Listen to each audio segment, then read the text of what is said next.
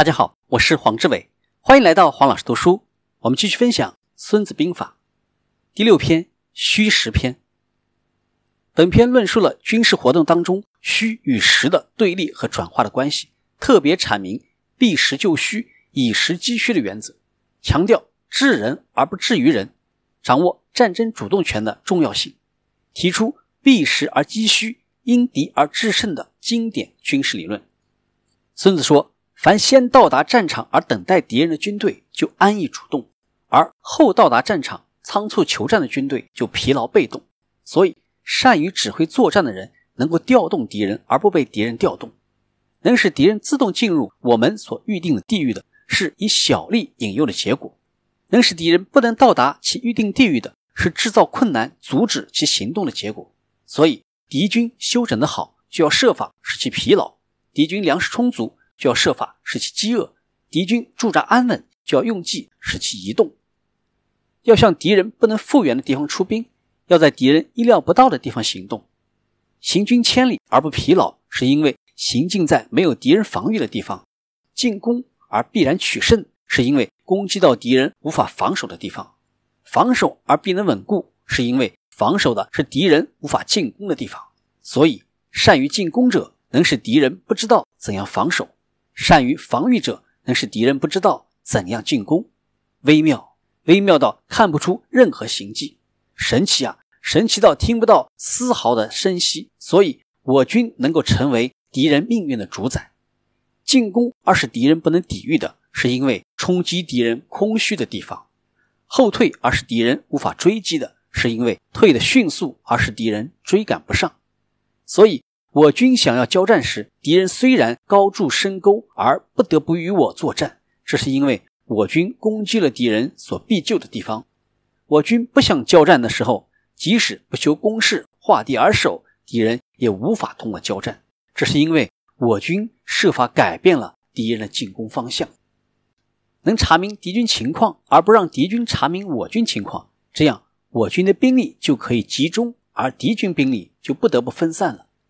我军兵力集中在一处，敌军兵力分散在十处，这样我军就可以以十倍于敌的兵力去攻击敌军，于是我军就占优势，敌人就处于劣势了。能够集中优势兵力攻击劣势的敌军，那么与我军正面作战的敌军就有限了。我军所要进攻的地方，敌军不得而知。既然不得而知，那么其所要防备的地方就很多。敌军所要防备的地方很多。那么我军进攻所遭遇的敌人就少了，所以防备了前面，后面的兵力就薄弱；防备了后面，前面的兵力就薄弱；防备了左边，右边的兵力就薄弱；防备了右边，左边的兵力就薄弱。到处都防备，就到处兵力薄弱。兵力之所以薄弱，是因为处处分兵防备；兵力之所以充足，是因为迫使敌人处处分兵防备。所以，如果能够预料到在什么地方交战，在什么时候交战，即使是跋涉千里，也可以去与敌人交战。如果不能预料在什么地方交战，在什么时候交战，那就会导致左军无法救右军，右军无法救左军，前军无法救后军，后军无法救前军。何况军队之间的距离远则数十里，近也有数里呢？越国的兵力虽多。但对争取战争的胜利又有什么益处呢？所以说，打胜仗是可以努力争取的。敌军虽多，可以使他无法投入战斗，所以要通过策划筹算来分析得失利害；要通过调动敌军来了解其动静规律；要通过试行诱敌以摸清其生死命脉的所在；要通过战斗侦察以探明敌军兵力部署的虚实强弱。所以，佯动伪装到最好的地步，就看不出形迹。看不出形迹，即使深藏在内部的间谍，也窥察不到我军的底细。老谋深算的敌人也想不出对策来。根据敌情变化而灵活运用战术，即使把胜利摆在众人面前，众人还是不知其中之妙。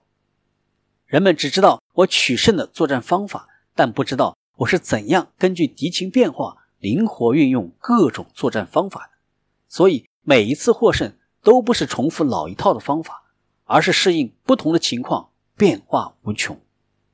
用兵的规律就像水的流动，水流动的规律是避开高处而流向低处，用兵的规律是避开敌人坚实之处而攻击他虚弱的地方。水因地形的高低而制约其流向，用兵要根据敌情而决定取胜的策略。所以，用兵作战没有固定不变的方式方法，就像水没有固定的形态一样。能够根据敌情变化而取胜的，就叫做用兵如神。所以，五行相生相克，没有哪一个固定常性；四季依次更替，没有哪一个固定不移。白天有短有长，月亮有缺有圆。